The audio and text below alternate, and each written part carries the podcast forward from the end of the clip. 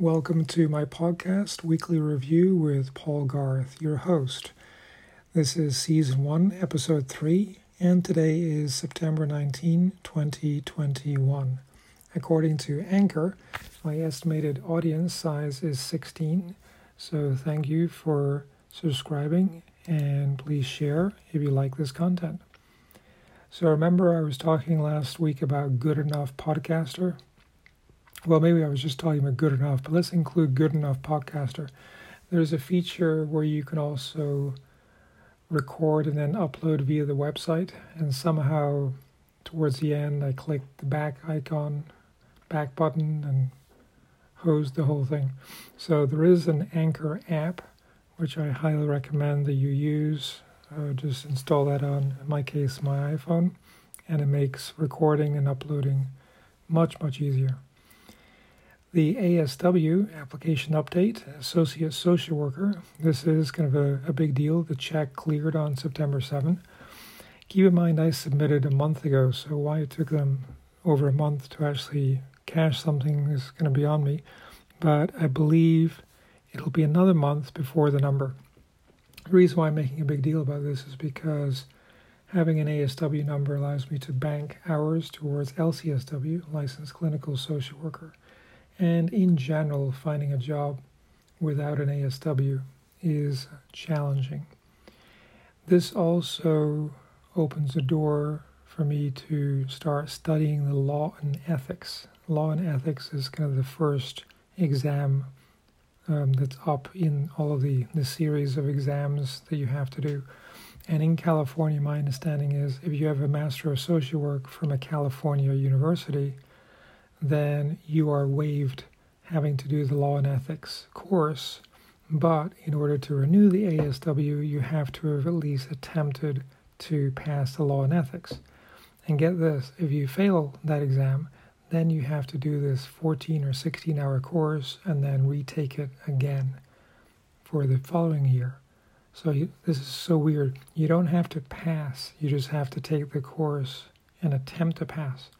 But of course, bottom line, what I'm going to try and do is pass in the first first go. So, more to come on law and ethics.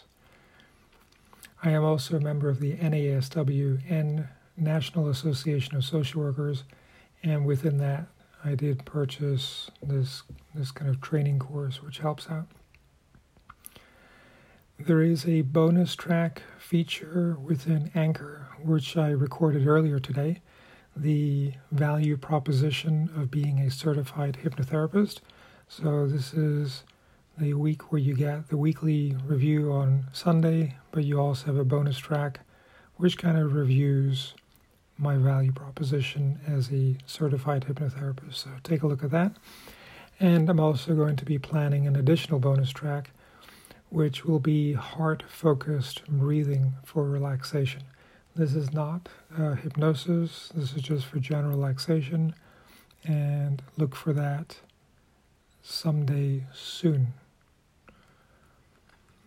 According to according to Anchor, um, I never actually thought I would ever ever do this, but there is some potential for earning some income to do advertising spots.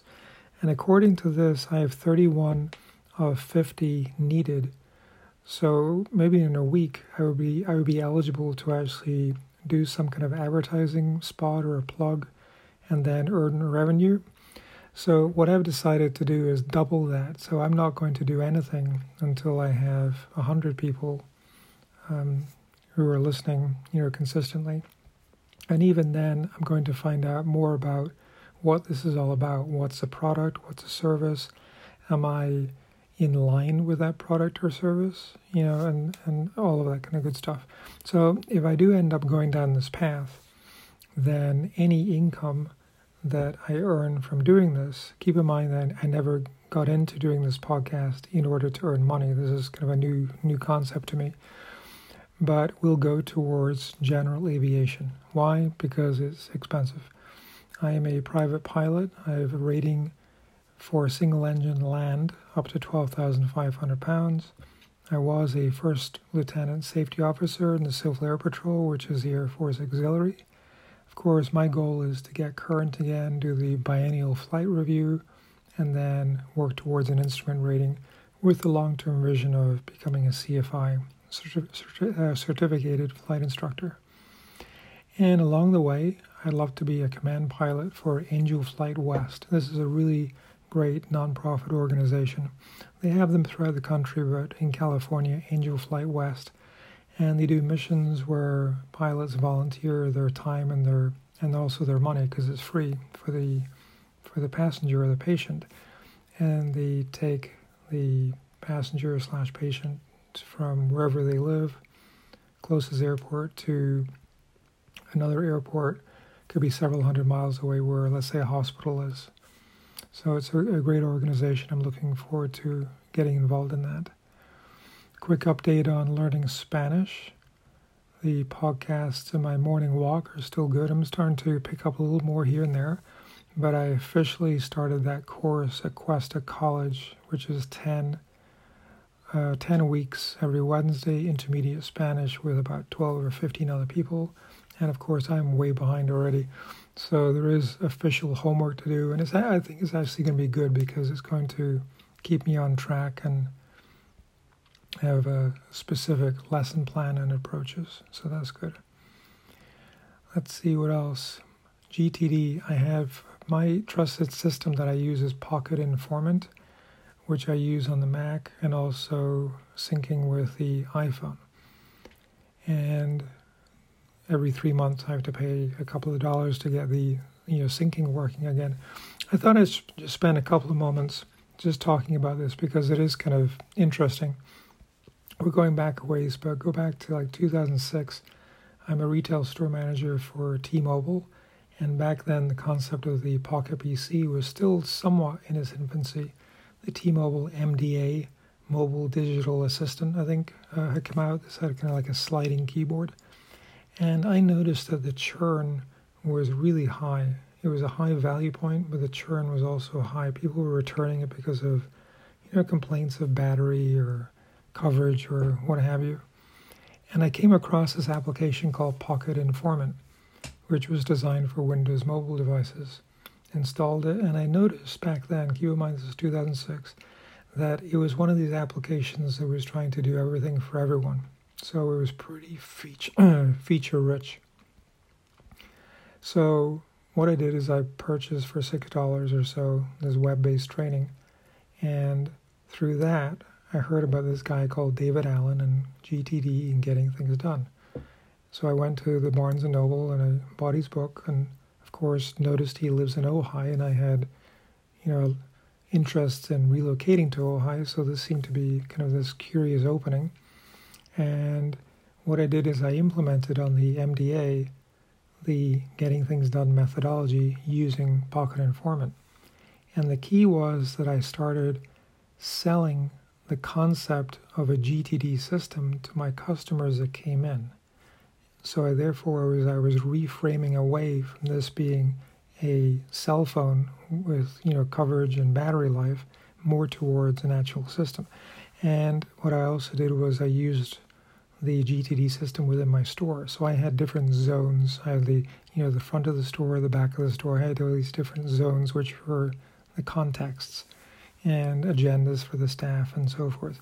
So for basically a year, from 2006 to 2007, I was implementing GTD, and churn really went down. It was kind of a nice uh, observation of how to how to sell a device without actually technically selling the device. In 2007, I then became David Allen's IT director, relocated to Ojai, and that went through 2015. And then I was a consultant, and that went until early this year, early 2021. So I was really uh, have been very close to the David Allen Company.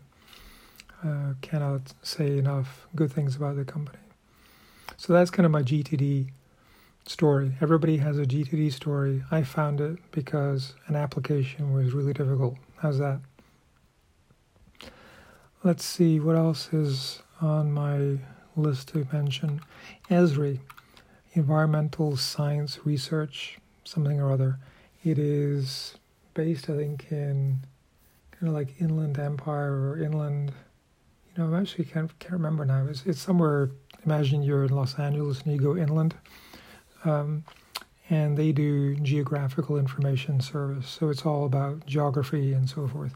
When I lived in LA in the in the 90s, I was working for a consulting company, and somebody knew of somebody that worked at Esri.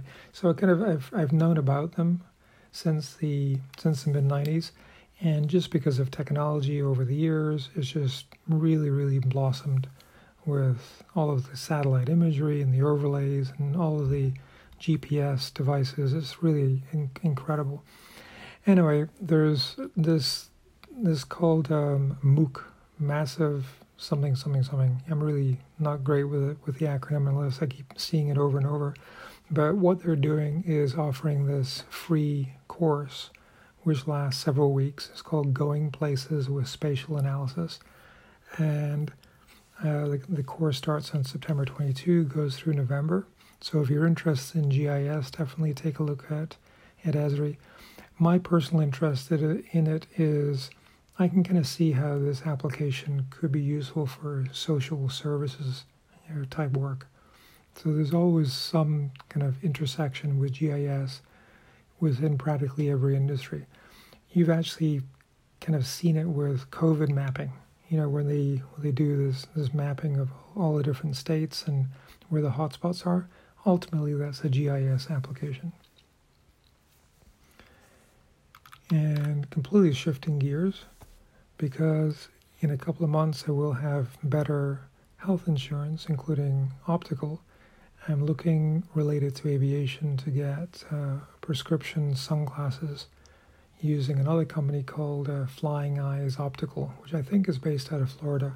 Now, keep in mind that every time I mention these companies like Esri and Flying Eyes and so forth and Angel Flight West, I am not an agent of them. I'm not paid to to talk about them. The only time that you'll know if I'm paid to talk about somebody is I'll, I'll tell you. So I don't tell you that I'm not paid to talk about them. How's that? Anyway, I'm just amazed at how much detail you have to think about with glasses. You know, the weight of them and the lenses and the, the treatment of the progressive, the transitional, the lens type. I mean, it just goes on and on and on. So, more to come on prescription sunglasses. So, as you can see, I've been pretty busy this week. Looking forward to a new week starting tomorrow, Monday. Hope this is reaching you all well, and I will talk to you soon.